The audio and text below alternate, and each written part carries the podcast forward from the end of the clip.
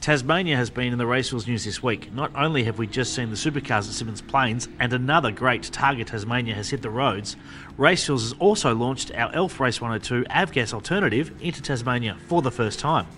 With a minimum of 102 RON, this racing fuel is affordable horsepower and is available at John Talbot Motors in Longford. The Elf Race 102 is available in 50 and 200 litre drums. So for parked ups, Tasmanian listers, and competitors, get in contact with John Talbot and secure your drums. Now it's over to you, Grant and Tony. Two of the very best operators. Might jump into the garage. Wow. This has been coming for a long time. These two do not like each other. There are two parts of the story as always. Red flag. This is a suspended ah. race. Welcome back to the Parked Up podcast. We're powered here by Race Fuels, a great new advert that you just heard from the main man, Mark Tierney, and a bit of a special episode here. We've got a ton of motorsport to talk about. Of course, we've got Tony D'Alberto on the line. Tony, how are you? Very well, thank you, Grant. Yourself? Great. And we've also got Andrew Van Leeuwen from motorsport.com as well. He's going to join us from Go to O in episode 54 of Parked Up, AVL, all the way from WA. How you going? Yes, I've, I'm coming from two hours, only two hours in the in the past now, um, but um, yep, going uh, going very well. I tell you, uh, it's much easier for when you and I jump on the simulator and have little uh, uh, races against each other. That three-hour difference was a real killer, but It's now it's worst. slightly better. Now, slightly better. Absolutely. Actually, you you got a big benefit though, AVL, watching Formula One, but not so much IndyCar. No, IndyCar's an absolute write-off. I flat out gave up on that one. Um, the F1 was great qualifying because I had it earlier because of uh, Yeah. Prince Philip's. It started at eight o'clock. It was actually difficult to be to have the kids in bed in time to watch it. That was the hard part. Like it was like, man, this is going to be a stress. So uh, I think uh, I think my wife took over the last bit of putting uh, Nico to bed, so I could. Uh, I took the baby and grabbed a cold beer out the fridge and went, oh, I'll just be in here for a second and parked in front of the telly. so much motorsport to cover in this episode, boys. It was a huge, huge weekend on track and off track. Heaps of news to chew through. We'll go through that very shortly. Um, I've, uh, as as both you know, you were kind of both waiting for me to get this thing started. My my Monday turned into a uh, an absolute last minute tear up, but uh, that is fine. But the uh, the good news is when I got home, I've I've uh, come home to this parcel from Australia Post, and I have no idea what is inside it. And I'm just going to leave it sitting next to me for a little while, having no clue what it is. I feel just like a little bit excited. I don't know if you guys have Are you- ever experienced the. I've obviously bought something online. Uh, it, it feels like a box of shoes. It looks, it feels, and is shaped like a box of shoes. I haven't ordered any shoes. I, I'm just kind of excited looking at this parcel, waiting to unwrap it and see what's there. Are you going to be distracted during this whole podcast because of that? Maybe, maybe at just the end of the unbox it. Unbox it on the pod. Yeah, I'll, uh, I'll I'll save it for the end. I won't make any of our listeners Um, listen through the uh, uh, awkward unboxing because I, d- I don't think podcasting is a great medium for unwrapping presents. No, it's I- not I'm in a similar boat. Um, I got Steph a gift for Mother's Day, and I'm actually organised, fellas. Um, and I bought it online, expecting it to take a couple of weeks to get here. And it, uh, like the next day, they dispatched it, and it was coming. And I thought, oh god, I hope it doesn't arrive on Monday because that's when Steph uh, is at home, so uh, she'd know straight away what it is. When is But Mother's luckily, Day? a couple of weeks. Oh, It's on- it's on the Give me a fucking weekend of the attack here, bend. TD. It's on Oh, the the weekend oh, we're of the away. bend. Yeah, we're, we, really- I've got time, but generally I'm like lastminute.com, you know, like no good. So I- I've done the right thing and I've got the gift. And now hopefully she just doesn't see it and try and open it because we've got no privacy in this joint.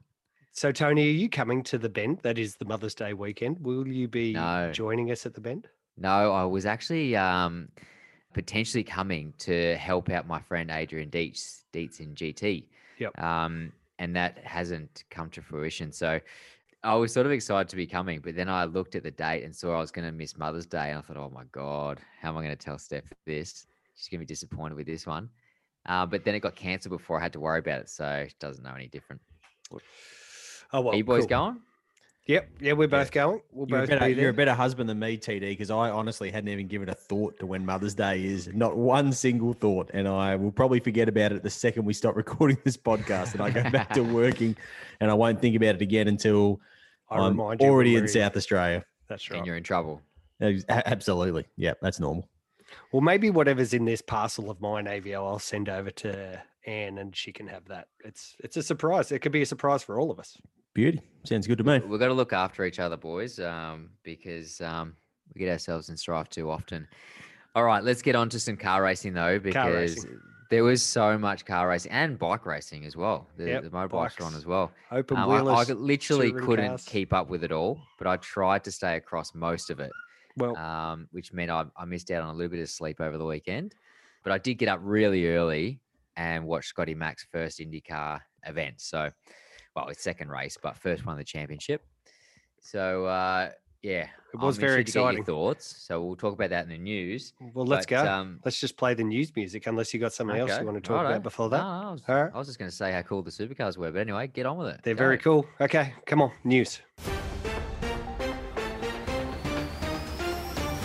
This is the news. It's brought to us by motorsportwebsites.com.au. A brand new project of mine is coming to life. It's launching this Thursday, as we gave you a little sneak peek in last week's episode. I've created a whole bunch of uh, kids' books based on Aussie motorsport heroes, and the guys at motorsportwebsites.com.au have brought to you that website that's going to ensure that you can order uh, your children or grandchildren or husband or kids or the young at heart. You can order them their books. So, um, more information on that via the parked up socials as well. Can you stop bloody promoting yourself?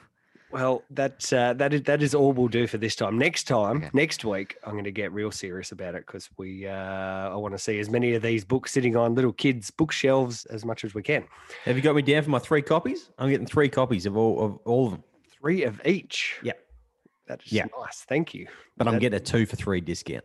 we, we, we, we worked it all out. We worked we it all did, we did. We worked it out in the den, if I recall. Uh, all right. So uh, look, it was absolute wall to wall motorsport over the weekend. As uh, Where as should we start? supercars, F1, IndyCar, MotoGP. It was uh, it was all going on. I think we should start supercars. We love supercars. It's our local championship. This is uh, it's the it's the big dogs in in our world, and we actually saw some different winners. Shane Van Gisbergen won on Saturday. His teammate Jamie Whincup ended his awesome run in the first race on Sunday, and then Chaz Mostert uh, got his first win for WAU which was an important milestone for for him. It was an important milestone for the team, and great for the championship as well. It shows that we've uh, it's not just going to be a um, a one horse show. There's uh, there's some other guys who are going to put pressure on the Red Bull Ampol team. AVL, your take on the weekend in general, certainly the on track stuff. It did look like Van Giz was going to continue on his merry way, but that old that new qualifying format certainly threw a spanner in his works by chucking him down uh, down the grid a bit for Sunday.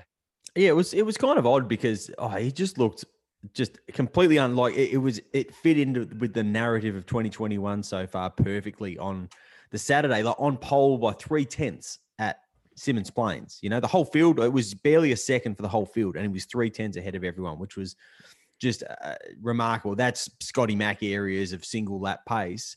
Um, you know, didn't quite get the start, but he was just, you knew he was going to absolutely steamroll Cam Waters and he was going to run away with it. That's exactly what he did.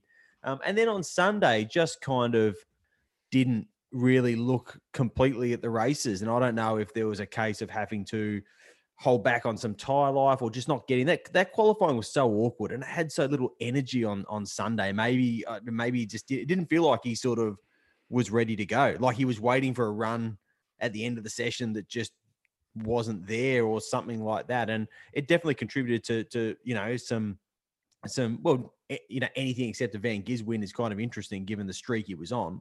Um, so look, win for Jamie Whincup, his first since Townsville last year, I think. So kind of, eh, you know, we see this from Jamie. Sometimes he takes a while to get going. He's not someone who often blasts out of the blocks and wins tons of races. There's been championship years where it's been Winton when he's gone and won his first race. If I might be wrong on that, but I remember like even 2017, I don't think he was super quick right at the start. So, um, you know, maybe this is sort of what Jamie needs to get get get his get his head in the game and go right. Hey, maybe I can go and win an eighth one before I, I, I hang up the helmet. And yeah, that win for Chaz Mostert, he talked about the self belief that's going to give him. You know, we see there's so many cars out there that can match those Triple Eight cars over a lap. Cam Waters can do it. In fact, he's probably the quickest guy over a lap. Chaz Mostert can do it, but it's been the race distance has been the issue. So to see Chaz actually have a quick car pull away from the field as the race went on, that was good. That that's promising. Hopefully, that's something they can keep going. Whatever direction they're going with, they can keep going, and we're going to see more consistent challenges from Chaz over a race distance going forward. Yeah, boys, I was obviously interested to see the Shell V Power boys had a much stronger weekend. Um, they had three podiums, which was great, and they sort of looked like almost the next best team out there. Um, they sort of uh, didn't quite get the win, but they were always up the front, challenging uh, for that sort of second, third, fourth, top five sort of position, I guess. Which, when you look at Sandown, it was a good turn of form. And I have been saying, Grant, for the last couple of pods, that the first couple of rounds didn't suit Shell V Power, but look out for the next few and the next one is Tailem Bend, and I know those cars are good around there. So I think those guys are going to get stronger. And you talk about self belief, AVL. Even though Will Davison has been a championship um, contender before, Bathurst winner, but he did step out of the seat last year for a, for a period, and he's still gaining confidence with the with the new team, but also with the the car that he's driving now. So, and for Anton as well to get a couple of podiums there and to beat Will, I think that'll boost his confidence quite a bit. We saw him take a win last year at Darwin, but uh, it was one of those sort of funky races that potentially the the best guys weren't at the front of the field at that particular race. So um, to see him get a podium, uh, I think it was would give him confidence going forward. But boys, we have to talk about the elephant in the room. We have to. Uh, the old parity was pulled was pulled up oh, on the weekend. Wow. Parity. Well, is I it? I don't know it. if it's it's not a car brand parity though. I think it's a team parity. If anything, it's a driver parity, and there's no concessions uh, for those things in the regulations for uh, a category like TCR, Tony, which yeah, uh, which you know, yeah, they've, they've got, got, the BOP bloody perfect, mate. now, I'm not talking about BOP. I'm talking about the driver concession uh, weights that they add in for the success ballast, effectively. But there's nothing like that in supercars, and there never has been. So Look, I think I think uh, you know there has to be something in it. I mean, uh, there hasn't been a Ford win all year, and Cameron Waters is ready to win races. There's absolutely no doubt about it, and he can qualify the front, but the thing can't look after its tires. So they're having to be so aggressive on their setup to get a lap time out of it um, that it obviously chooses tires up in the race. Whereas SVG he can do the lap time in quali and then he could just keep pounding it out in the race. And to me, yes, he's driving amazing at the moment, but um, I think they do have an advantage.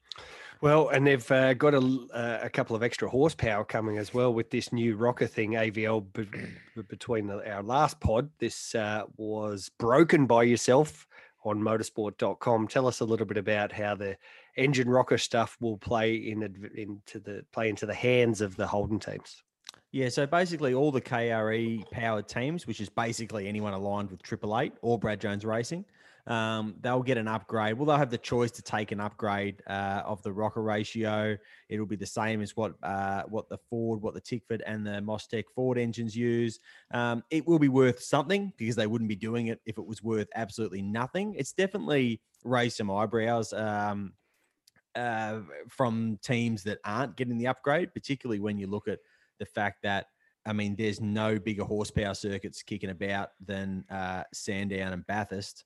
Um, and you know, when a KRE powered car is dominating at those tracks, then it's a it's a it's a tough sell to say, yeah, we're just going to give these blokes a little bit more horsepower because they're uh, we chucked on the dyno and they're a few down. Obviously, there's so much more to it than than that. Um, and I obviously the testing has shown that there's a deficit that can be overcome. Um, but yeah, it's definitely not been the most universally popular decision getting around. So we'll see what effect that has. You know, I, I think we are going to see to come back to the to the parity thing a little bit. It's a it's still a pretty it's still kind of I mean Van Giz was always going to go well on the weekend because Triple Eight always goes well on the weekend. They'd won whatever. They'd won 11 of the last 14 races at Symmons Plains going into the weekend or or, or whatever. You know, I, I think I think uh, you know I wasn't at Symmons Plains. It's very hard to get a feel of what everyone actually thinks unless you're there going from garage to garage. But I'm still not convinced there's necessarily a problem yet. That's not to say that there isn't one. You know, there was a change, an aero change made to the Commodore, and again, it was made for cooling, but the changes don't get made for nothing. They get the made. thing is, like, if the roles were reversed, Roland would be doing everything he could, whether he actually believed it or not, just to unsettle the other team. Definitely, the- def, definitely, the and, and I don't teams. mind that. I don't mind that bit of mongrel from from Cam to not- come out and, and and say that. But I think the big the big thing is if you look back to 2019, you know, when we had the big parity war that ran over the course of a season, the real giveaway that something wasn't stacking up wasn't Scott McLaughlin. It was the Tickford cars. They were ordinary in 2018, and suddenly they Mm. were right up the front. And we're not necessarily seeing the same thing with the Commodore right now. We are seeing Shane in really good form, Mm. um, but we're not seeing it's not wall to wall Commodores at the front. Those you you mentioned it, and, and I should have mentioned it before, and I forgot. But those DJR cars looked great on a weekend at a track where they traditionally don't go all that well. And they're going to go to the bend, and they're going to go well because Anton goes well at the bend. Remember in 2019, he finished on the podium there in the Commodore when the Commodore was absolutely rubbish at the bend against those Formula One car Mustangs. Um, you know that was at the height of this whole parity thing. So look, I- I'm I I think where there's smoke, there's fire, Tony. I 100 percent agree with you. There- is definitely there's there's something going on somewhere, but I don't think we're in uh, Mustang 2019 territory just definitely- yet. definitely because not. we're not. I- we're just we're, we're not seeing we're not seeing the whole. We're not seeing the Mustangs getting left behind. We're sort of seeing one car from a very good team, and maybe we've become a little complacent about seeing Triple Eight cars dominate as well. Because for years that would have been it would have been the most normal thing in the world. They were just Look, we just got so used to it, but we we actually had some well almost competition. In fact, it swung a long way towards the the DJR team Penske slash now Mm. Dick Johnson Racing side. So maybe it's just we need to readjust a little bit to go. Oh yeah, these guys are like a really good team, and when they get things right, they are really really hard to beat.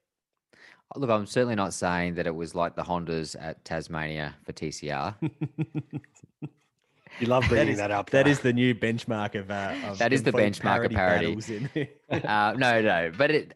Look, I think it's very close. There's no doubt about it. And Cam is probably playing the game. He's trying to unsettle um, SVG if he can. You know, the guy's rock solid. It's going to take a lot more than just saying there's uh, parity issues to unsettle him. But um, it's worth a try. Put it that way.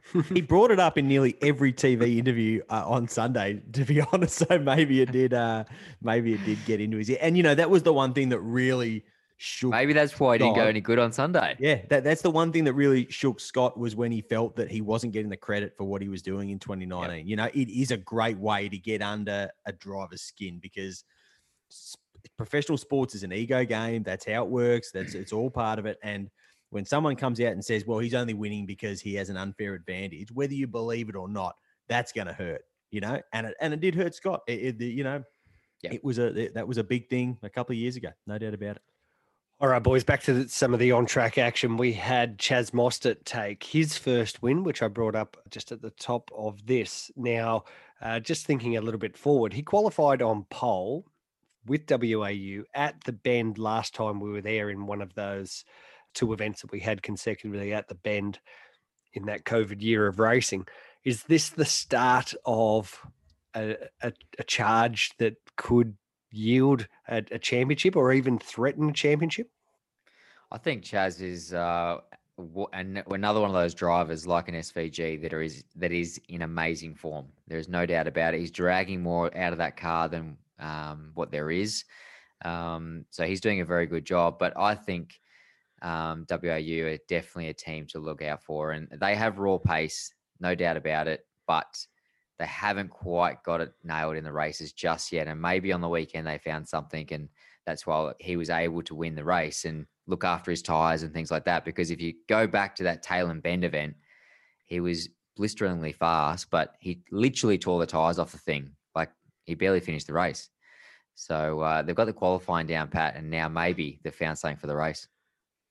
It'll be a great test. It'll be a great test to see where they really are at. And e- even if they don't necessarily have great tire life at the bend over the course of race, that doesn't mean that they're that they're nowhere. But it will be, as Tony said, a good bench, uh, sort of back to back to last year. You know, because uh, you, you're right, they just plummeted back. You know, that car was nasty in the race last year, so I think they've made a step forward. And you know, there's more engineering brain power coming there. Like that, that is a team.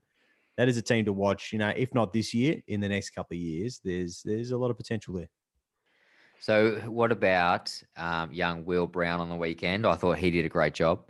Um, got a couple of top tens there. I think a top five in the first race on Saturday. Um, Erebus are doing really well. You know, they've come off Sandown. They've got some strong results. They actually seem to have a little bit bit of momentum on their side. That'll be a confidence boost for Will. I, I, I mean, I've been surprised by Erebus. I'll definitely put my hand up and say I didn't expect them to go as well as they've gone. Um, you know, I think Brody is emerging, even though he didn't have a great weekend, he is emerging to be. He's living up to the Brody hype. You know, he is, he is, you know, something special. And Will, you know, he really, you know, it would have been easy to watch Brody get that podium at Sandown and watch all that focus and attention go onto Brody and, and, go, geez, I really hope I can match this guy. So to bounce back with a weekend like that, so impressive. That's that says a lot about him, not just as a driver, but as a sports person and his ability to to, to sort of you know recalibrate his brain and, and, go out there and get on with the job and go, cool, this is good news. It's good news if the team goes well, you know. Yeah. But now I'm going to go out there and get some results as well. So that's that's definitely a um that's being the, the, big thing is they get a rookie day at the bend before the yeah. bend. How does so, that work? Well, how does how does two second year rookie drivers, you know, I, I don't really understand the rookie thing as a whole anyway, because you got you got guys that are immensely experienced. Will Brown yeah. is a he's a rookie in the loosest of terms already in his first full year with the amount of you know race driving and and supercars laps that he's done. Same goes for Brody Kostecki. You know, I, I think it's, but anyway, that's how the same goes for Bryce Fullwood. Yeah. Like Super 2 champion, like the rookie is a, and he, in his second year, it's a loose term. But anyway, they get to go to the bend and they get to go testing at the bend. Um, so, you know, remembering that Erebus did well at the bend, um, even in, in 2019, yeah, that they, they could go out there and be well in the mix for top tens. Uh, again, top tens for those guys, they are fantastic results because it would be easy to be 18th, 19th, 20th. It really would.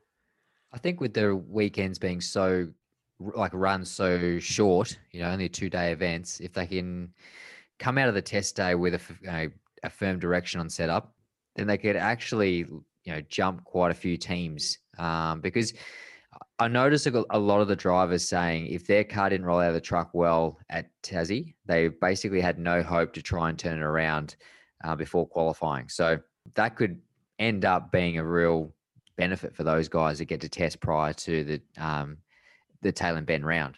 Oh, it's a huge benefit. It's a huge benefit, no doubt about it. Yeah, huge benefit for uh, so someone like Fullwood uh, giving Chaz a bunch of data before he launches into it. It's a uh, it's a pretty handy thing. Hey, look, we could talk about all the, um, the there's still a couple of good uh, good stories to come out of the weekend. So Zane Goddard qualifying fourth, finishing seventh in that last race. Uh, look, I guess it's good because we didn't expect it's great Zane Goddard to factor in any way. That's that's good. Oh, that's, that's, a nice a little rough. boost for him. Well, that's a bit rough, mate. He well, topped the uh, times at the test at Queensland Raceway, mate.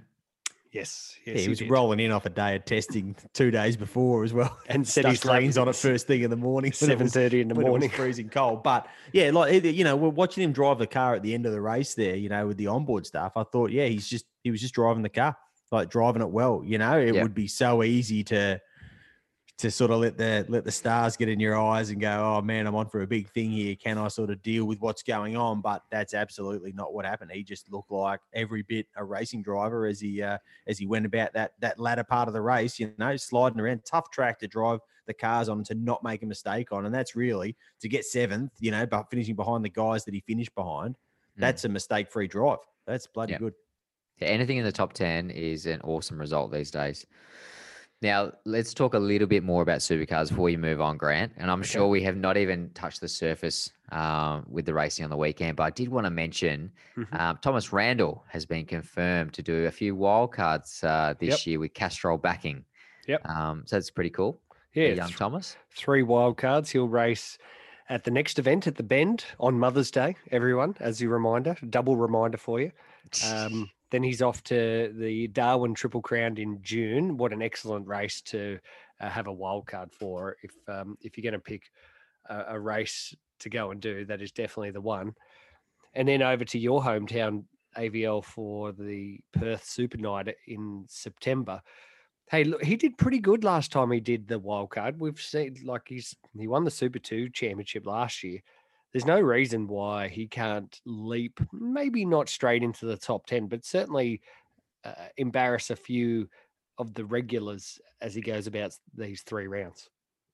Uh, yeah, I think so. Like he's um at the end of the day, this is basically in lieu of a full time drive. You know, this is his Mm. program for this year because they couldn't get the REC uh, to run a fourth car, and there's still well, we'll never truly know whether Lee Holdsworth or Thomas Randall would have ended up in that seat. There's there's trains of thought that go in both directions there, but you know this is what he's doing instead of a full time drive, and this is preparing him for what will probably be a full time drive uh, next year. So you know he's Super Two champion. He's he he knows how to wheel a race car just fine. So I think he'll be um you know it's hard going up against guys that have that have already got the, the miles, but you know he's not going to be um he's not going to be miles off the pace.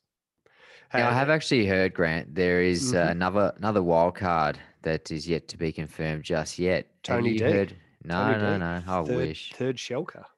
I wish, No? mate. That'd be amazing. I'm not going to say who I think it is and all that, but Mhm. um, keep your ear to the ground. There is another one going to be announced very soon, and another driver that we do know and has been around the uh, around the traps, young bloke um, that does quite well on himself. So I'll tell you off air, AVL. All right. Oh, thanks, mate. Good. I can't, I can't tell I can't tell our listeners, but it is exciting. Oh, it's been worth coming on this podcast already. To, to all of our listeners, we apologise for Tony leaving you out of the conversation. Well, I, I get my ass kicked because um, if I told everybody, the person that told me would know straight away where I got that from. all right, talking about young blokes having a go of a V8 supercar, Marcos Ambrose stepped in to the commentary box over the weekend.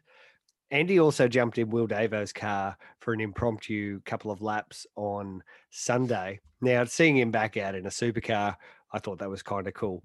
But my take on his commentary was that he was one of the stars of the broadcast. He was a bit um, sort of uh, raw in in some good. ways, and maybe not as polished as uh, one of the regular broadcasters.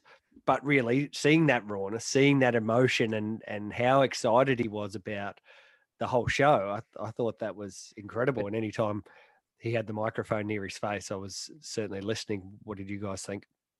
It was just simple commentary though. Like he just said said it how it was. Um, he wasn't trying to hype it up. He didn't have to mention all the sponsors every time he mentioned a segment or a uh, Pertec pit um, Pertec whatever it was. You know, I can't even say it, but you, you know what I mean. Like some of the commentators, like when they're introducing things, it's like, what are you actually trying to say here?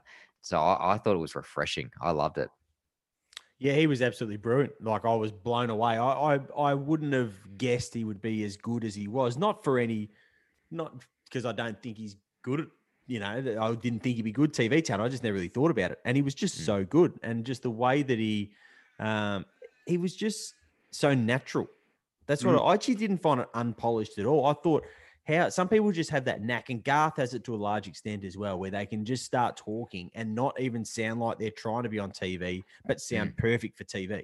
And that was just exactly what he was. And it's an interesting um, kind of dynamic for Marcos because he has been away from the sport and so far away from the sport for so long, you know. So he has this really, he has so much insight, but a little bit of distance, which created a really interesting sort of vibe, I think. And just, you know, I just think he's eh, eh, they they could really use him a lot more because he, he brought so much to it. He's not sort of bogged down with a lot of the the matey sort of jokes about you know uh, Yep. some so you don't you never pay for anything at the bar you know like that that, that sort of that long-standing team get a bit in jokey every now and then and he's not bogged down with any of that it was just really good and uh, I spoke to Nathan Prendergast who's the TV Supercars TV boss earlier today she sent him a text and went, mate, like what a find. Um, and um, we ended up having a chat and he was saying, yeah, we're going to try and get him back because he was brilliant. Like how, how, how good is that? So I'll be very, very surprised um, if that's the last we see of Marcos Ambrose on the, uh, on the coverage. And that's bloody great news.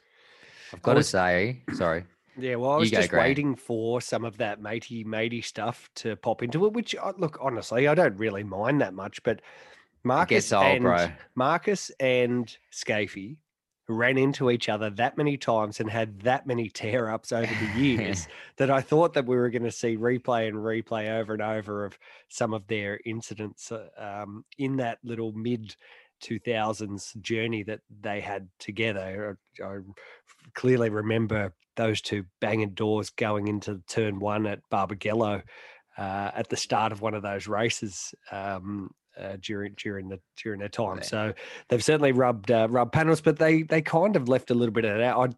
I I wanted them to do do it once, but um, they they they did just leave it alone. So but they don't, don't. They don't need to do it. The te- the biggest temptation will be uh, if if let's say they get they get Marcos for Bathurst and Murph comes Uh, over. Then that'll be the big. That'll be the really tough uh, temptation to dive Yeah. into that. You know, they did it to death with Skaifey and Ingall when when Russell was part of the Mm. um the coverage. So I I, I think you just uh, we're talking about what's happening now, and that's what Yep. and that's what Marcos went did. And it's just good to see the bloke back in motor racing because he completely removed from the sport. So, you know, it's just, I, I, think that it's going to do a lot um, for, for his sort of standing in the sport because he's a two time champion.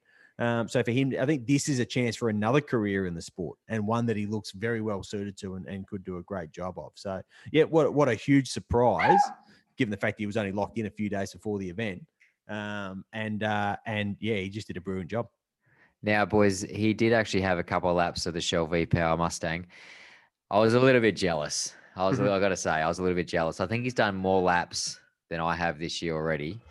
Um, I was jealous. So anyway, hopefully I don't get him back for too many commentary weekends because he'll end up probably getting an enduro seat the way he's going. God.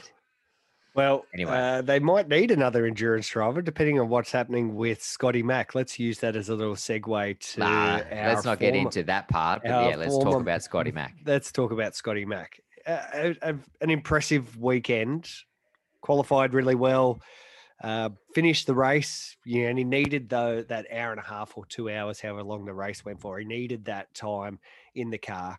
It she's a bloody hard track. She's not the type of track. I know he's um he's driven there before, but yeah, not the easiest of joints to go to.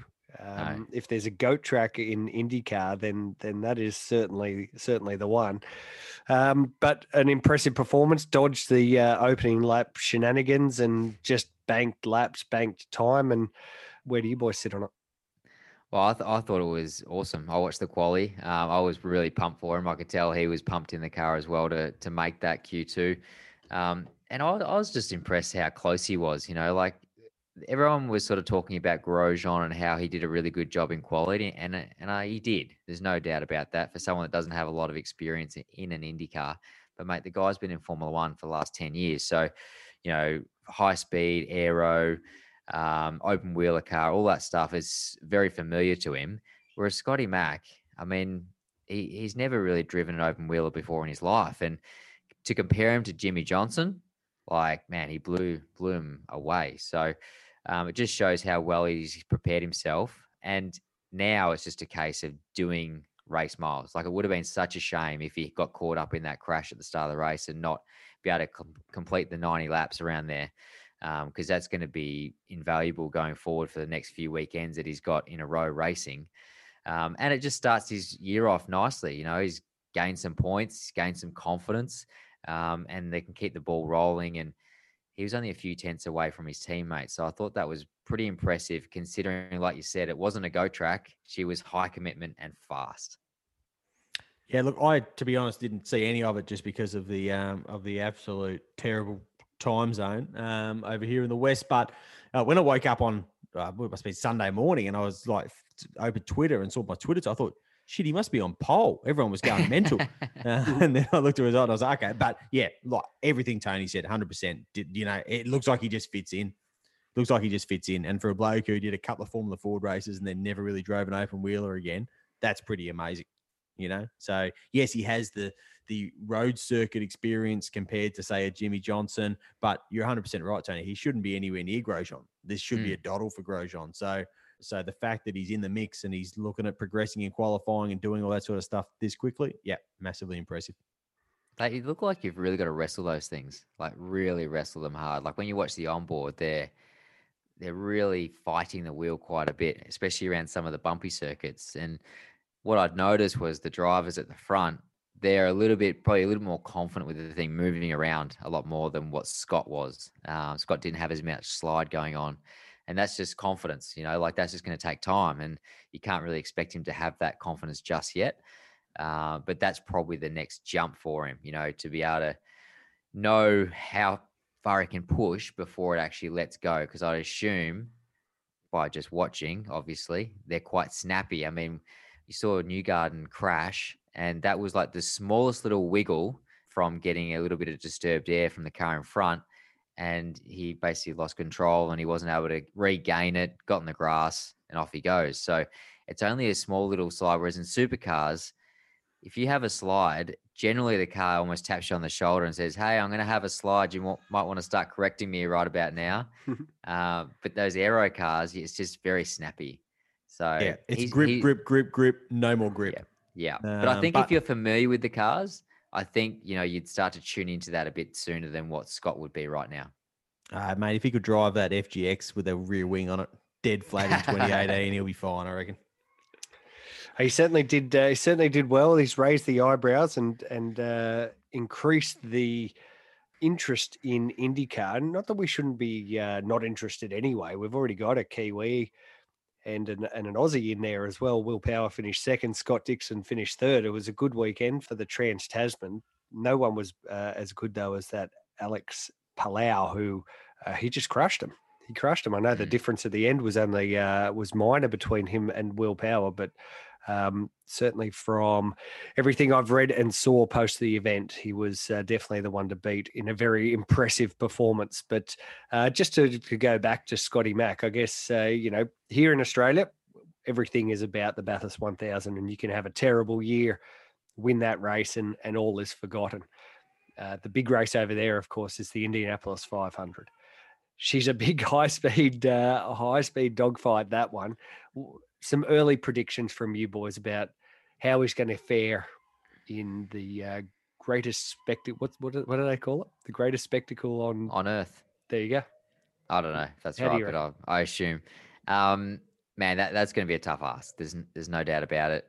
But then we've seen people like James Davison come in with not a lot of miles and and do good things as well. So I don't think anybody's expecting him to win. But with the lead up that he's going to have compared to like a James Davison, for instance, you know, he could well and truly mix it in that mid pack and potentially get a decent result. But to win that race, I think is going to be a, a tough ass, no doubt. Yeah, it's kind of um I mean look at you know Fernando Alonso went there as a Mm. as a rookie and, and ran fourth or whatever it was but um but so it's not certainly not impossible and and he'll and he like I say it looks like he fits in so I think he'll go there and and do a and very much look the part um and you never know at Indy it's a it's a crazy odd race anything can happen but he might not go there and win the thing on uh, on pure you know stick it on pole and drive away from the field but you know, I think I think what we're seeing is a guy who just looks like he belongs in the category, and he's going to look Yep. like he belongs at the Indy 500, wh- whatever that means. Well, we we certainly can't wait for that. An excellent start to Scott McLaughlin's IndyCar career. Uh, let's switch our attention to some other open wheelers, but uh, the top of the town, Formula One, and Mhm. the uh, second round of the championship was run at the world famous Imola. Uh, AVL, you and I do a heap of laps around Mhm. Imola on this on the simulator. Those blokes were probably go, they were they were going wheel. on the log, on our Logitech Uh, wheels. of we, we've had a we've had a Russell slash Bottas style shunt more than once, I reckon. trying to squeeze into turn one there. Oh yeah. Uh, Should we and kick off and actually talk about that, Sean? Yeah, Yeah, I think that's- so. That's well, the talking point. Who's That's the- uh, that's- who's at fault? Who's at fault? Bottas Russell. and George Russell. George Russell, hundred percent. One hundred percent, George. I don't even know what I don't even know why Toto Wolff was saying. Well, nothing's hundred percent. Like, okay, yes, Bottas made the mistake of signing the entry form and showing up to the event. like that was his. He made the mistake Hey. of becoming a Grand Prix driver. Like back when, like the first time he went go karting, that's when he made the mistake. That's the, that was his only part of it. George Russell tried to drive past him. You know, it was just doing what he should do. Like, was I don't actually think the move wasn't on. It just wasn't on with with a with a right rear in the grass. And- exactly. you could and- hear. yeah, You, you could hear the engine flare up. Go whoop. Yeah. and then he just, it just turns hard left into Bottas. Yeah, Like- it was just a mistake. Like it happens, but the, the you know it obviously got blown up so much by the fact he gets out and he's pointing fingers, and then he gets on and and you know gives him a little slap on the helmet. You know, like that's like you know That's um, awesome. Tony Longhurst would have been just shaking his head up there on the Gold Coast, just going, mate, that's, That's not how you punch a bloke in the that's not how you clock a bloke in the helmet. You got to get right in there. Um, so yeah, it's uh, that all that carry on, which you know, it's all good theatre, but uh, at the end of the day, he was just so spectacularly wrong uh, that, that it's yeah, it's it's funny, and I don't think he's done himself many favors in the in the Mercedes hierarchy really because this is a this is a, a budget uh, a budget cap world in Formula One now, and that Bottas car is going to be expensive to fix, um, and that's going to be something that Mercedes now has to manage for the rest of the season. So I don't think I think that's why Toto is not all that impressed. She was a pretty giant shunt. Like there was uh, bits of race car flying everywhere, and pretty rare to see a red flag pulled out like that. Uh, obviously, a lot of junk all over the circuit. Um, a whole bunch of Mercedes and Williams spare parts scattered everywhere. But uh, yeah, obviously, great to see both of them get out with with no drama. But I was surprised at uh, the amount of wreckage, the amount of damage that was done for uh, for that type of incident. Well, that's what happens when you're doing almost 300k an hour, and you have two almost like jet fighters crash into each other and you know crash into a million pieces. So um, I was a little bit surprised though they stopped the race. Maybe it, it wrecked the barriers or whatever. But um, interesting conditions, obviously really tricky for the drivers. Sometimes some of the drivers have never driven um, their particular new cars in the wet, um, like a Sainz, for instance, with Ferrari or Daniel Ricciardo, McLaren. Um, so interesting scenario for those guys. Um, but you know, the best bloke in those conditions is always Max Verstappen, and uh, he got the job done. He's got no fear that bloke, and he's going to be hard to beat this year. I think. I, I feel as though like Lewis is almost doubting himself. Like when he he got the pole on the weekend, it was almost like a it's a surprise, or I think he said it after the last race. You know, I've still got it. You know, and maybe there's some uh, people out there thinking that he can't do it an- uh, for another um, do another championship this year or win another championship. But you'd think a guy that's won so many championships and races would have wouldn't have confidence issues. So But it's a car. It's a car. That's a car issue because the way you know the way the rules changed, um, we know didn't work for the Mercedes. We're seeing the Aston Yeah. Martin, which is you know a Mercedes copy, definitely um, struggling with that as well. So I think he is surprised. I don't think he went out there expecting to be on pole. I certainly don't think he expected to win, uh, win the first race of the season in Bahrain. So. Um, you know, have, we're, we're, we're actually seeing some some of Lewis's best by the fact that he's not in the fastest car or what he's automatically the fastest car um, by a mile. So yeah, look, what did you make of the first of the first corner? I mean, that was pretty robust from Max. I think in the dry, he'd have a case to answer for not giving Lewis any room on, on Mm. as the uh, as the in the change of direction on the circuit there because he really opened the steering and let his car run to the curb. I think in the wet you can argue, mate, I'm just hanging on to the thing. Like Mm. you know, I was just trying to go in the dry. That would have been, uh, I I think that would have been a penalty because he really didn't give Lewis. Lewis was there, you know, Mm. and he gave him nothing. I think Lewis was actually quite lucky, really. I mean, not to cop more damage than what he did. I mean, it looked like a little bit of bodywork fell off the car, but those uh, big curb or sausage curbs, um, when those cars go over them, uh, it certainly doesn't look pretty. But um, I don't know. Like, if I was Lewis in that that scenario, I probably would have let him go. To be honest, I, I thought he was pretty eager to go try and sort of go around the outside, which would make the next one the inside, but knowing Max Verstappen, he's not going to give any room whatsoever. So No, I don't know. You got, that's true. two I- big I- egos going for one corner. I think the fact that it came back the other way, like I think if it's just a left hand corner, then you're right. You go, well, what are Mm. you doing? Why are you Yeah. hanging out? The fact that it comes back the other way, you can see the temptation to go, well, if I stick this out, it might Mm. just come back into my favor. But anyway, it certainly wasn't like it. You know, eh, I just think that in the dry, I, I think in the dry it would have been interesting. And then, you know, another mistake from Lewis Yeah. behind the lap cars. But you really see the difference between a Lewis and, say, a Valtteri in that Valtteri just couldn't make any headway in the traffic. And then Lewis gets put back in the field and goes, well, time to just go drive past all these blokes. Let's just Yeah. go do it, you know. And it's like it's it's insane when he really gets up and about the way he can do things that like that that Valtteri, a very good accomplished Grand Prix driver, just can't do. I was actually so surprised because I actually fell asleep. Um, well, after Lewis shunted, I was like, "Oh, he's buggered now. There's no chance." Or spun, or went, you know, went off the track and lost all those positions. Um, and then when I woke up and saw the results, I was like, "How the hell did he do that?" Honestly, like that. That's so impressive to be able to recover like that. Um, so I'm gonna have to go back and watch the full Grand Prix because it seemed like there was a huge amount going on, uh, which you know has kept his championship alive. He could have easily have not got reversed there, uh, not got out of the uh, the gravel or the dirt, and suddenly handed a heap of points to Max and uh, be massively behind the eight ball at only the second event of the year. So um, I believe he's still winning the championship because of his pole position. Is that right? Uh, he's one No, point fast- ahead of. He's one Yeah, point fastest ahead lap. of Max. Past the slat. Yep. Yeah. Yeah, so gonna really, hard, hard year. it's uh it's shaping up as an awesome title fight between those two guys and yeah nothing better than seeing two great drivers from two different teams going punch for punch and and hopefully that's what we see all the way through the season especially after a couple of years of mercedes completely creaming everybody Mm. um, the next best was the McLaren. Unfortunately for uh, the Australians, it was not Daniel Ricciardo, it was Lando Norris who who should have qualified uh, better than what he did, other than for that uh, qualifying penalty where he uh, just uh, used a little bit too much of the road, but then was able to jag third place uh, in the race with Ricciardo down in seventh. Do, do you think a little? Was it sixth? There you go Mm. uh, a little bit of a reality check maybe for Ricciardo. Nah. How, how's he stacking up?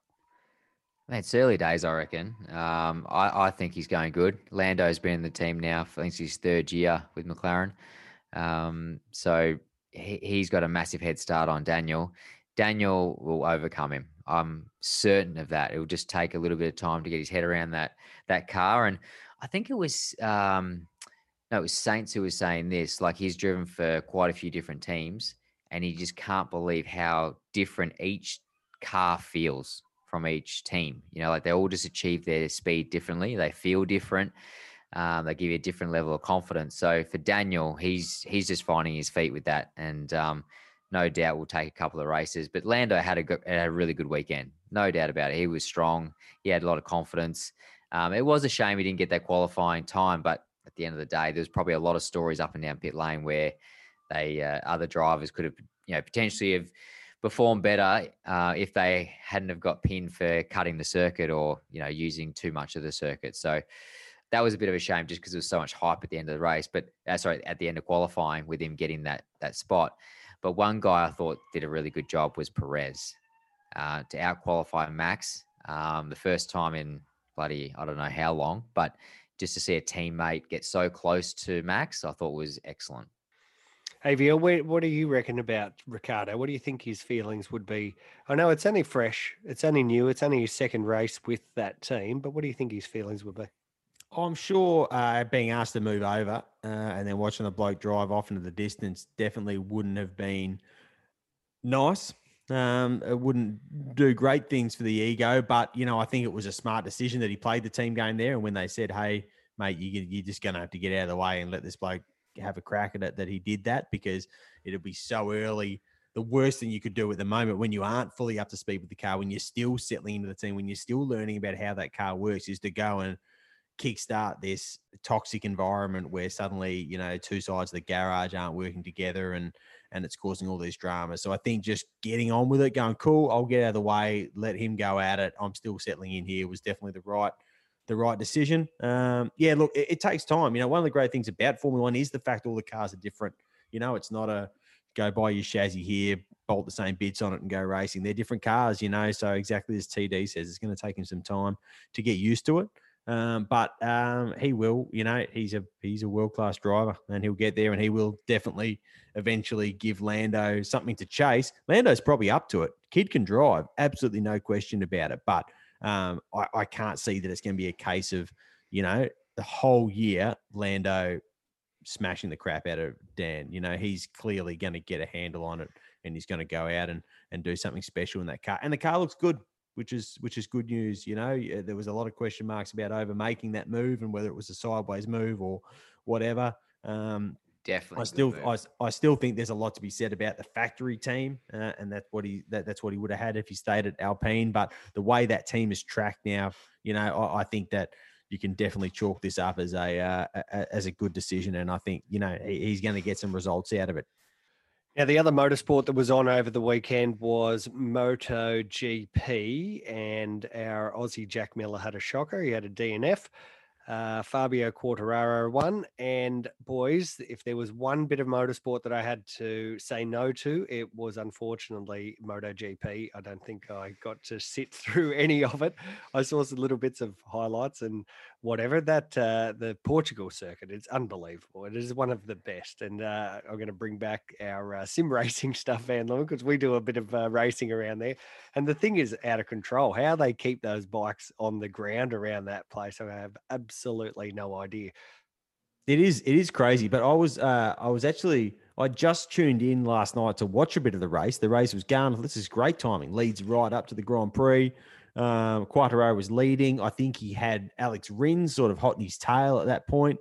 Uh, and the next thing I'm like looking at Twitter, and there's all this stuff about it's raining in Imola, and there's cars sliding off on their on the on their formation lap to the grid, and there's Aston Martins with their rear brakes on fire, and Fernando Alonso's hanging out of the wall, and I was like, I'm just this pre-race. This I'm gonna have to flick from a race to a pre-race build-up because it sounds absolutely mental. So about that time, Alex Rins chucked it down the road, and it was the race was kind of over, and I and I switched over. But it's rare that you would go, yeah, I'll watch a bit of the pre-race preamble grid forming up over an actual MotoGP race. But you know, just add water makes things crazy. I didn't get to see it. Sorry, fellas. So I won't comment on that one. All right, boys. Well, geez, so much motorsport. It was uh, pretty good. I think we've wrapped it up. Uh, we've wrapped it up pretty good. I reckon nine out of ten. Anyone else got a rating? could be here all night. You could be here all night talking about motorsport and all the sport ha- that happened on the weekend. We could talk about football. You know, like where do you stop? Seriously, The Super League, the, Super League. The, foot, the, uh, the football Super has absolutely blown up. There is Yeah. some very angry people over in soccer land. They are not happy. Where does your club sit on this? Uh, d- uh, have any of your clubs joined this? Um, this these turncoats AVL? Uh, none of my clubs. No, I don't think Perth Glory qualified for the uh, for the European Super League, and um, uh, the German the German teams have all turned it down. So the big G- I generally follow German football. My team would absolutely not be within a shout, but even the big Germans at Bayern Munich and Borussia Dortmund, they both said uh, nine dunker to uh, to the Super League. So it's going to be very interesting to see what happens from here. Wow. Yep. Huge, huge, huge sports. All right, boys. Hey, that was uh, that was good. Plenty to talk about. There'll be plenty more uh, next week as well as we preview the next round of the TCR Australia series, which will be part of the Shannon's Motorsport Australia Championships at Sydney Motorsport Park. We're going to drag AVL all the way over from the west to bring it back to the east coast to cover that for motorsport.com. Oh, you know, you you know, I hate going to you know going motor racing. Hate it. Last time we went to Sydney Motorsport Park, which was for the very, very first round of TCR, this uh, little upstart, this young, this young Victorian bloke, Tony D'Alberto, took pole position in the very first uh, qualifying session for TCR. The big question will be, can he repeat that performance? I bloody hope so. I, I need to get a bit of form on my side. Since that moment, which was a, a career highlight, I, I I've just gone backwards since. So uh, that was my the, my first pole in TCR, and so far my only one. So um, look, I hope so, Grant. We uh, we need to get a few points on the board, and uh, I do enjoy Sydney Motorsport Park, and I hope my Honda Civic Type R TCR car loves it too. Hey, you still owe me a ride, TD? Are we doing that at Sydney or I, what? I do. Actually, we might be able to because there are rides on at There we Sydney. go. You need to Here we speak to uh, my team boss, David Wall, Wally. Oh, he uh, he rang me the other day and he's pretty much got all those seats confirmed for the ride day, and I didn't even know about it just yet. So um, I'll speak to the. we've got to I'll look speak after the sponsors, brother. I'll speak to the TCR Australia media rep and see what I can hook up. Okay, He's good. useless. Don't speak to him. Um, Tony, do you reckon we'll be able to give away a ride to one of our uh, listeners one day down the track? What do you reckon? oh, definitely. Um, probably, maybe not this year. But maybe, maybe again, we need to we speak might with not Wally. be doing podcasts next next year though. We what do you quit. mean? We're only just warming up. Just warming up. All right. Um, look, I, I reckon it's definitely on the cards. We could look at it. We give him a ride in the in the Type R or something, just down to Phillip Island. Oh, right. Sandown. oh, Come and sit on sit in the ride with us two driving down. Yeah. What, what an experience for that person. That'd be amazing. All right. That's it. That is this episode of Parked Up, powered by Race Fuels. AVL, thank you so much for joining us and taking uh, about an hour out of your day No, to no worries. uh, help it was us fun. chew help us chew through all of that racing. There was uh, far too much for Tony and I to remember um, to uh, to speak about. So we needed. Uh, No, we, just needed third wheel. intelligence. We just need intelligence on the show. Well, Tony glad to help. Look, uh, you look after yourself, uh, and lads will speak to you sometime very soon. Thanks, boys. Bye.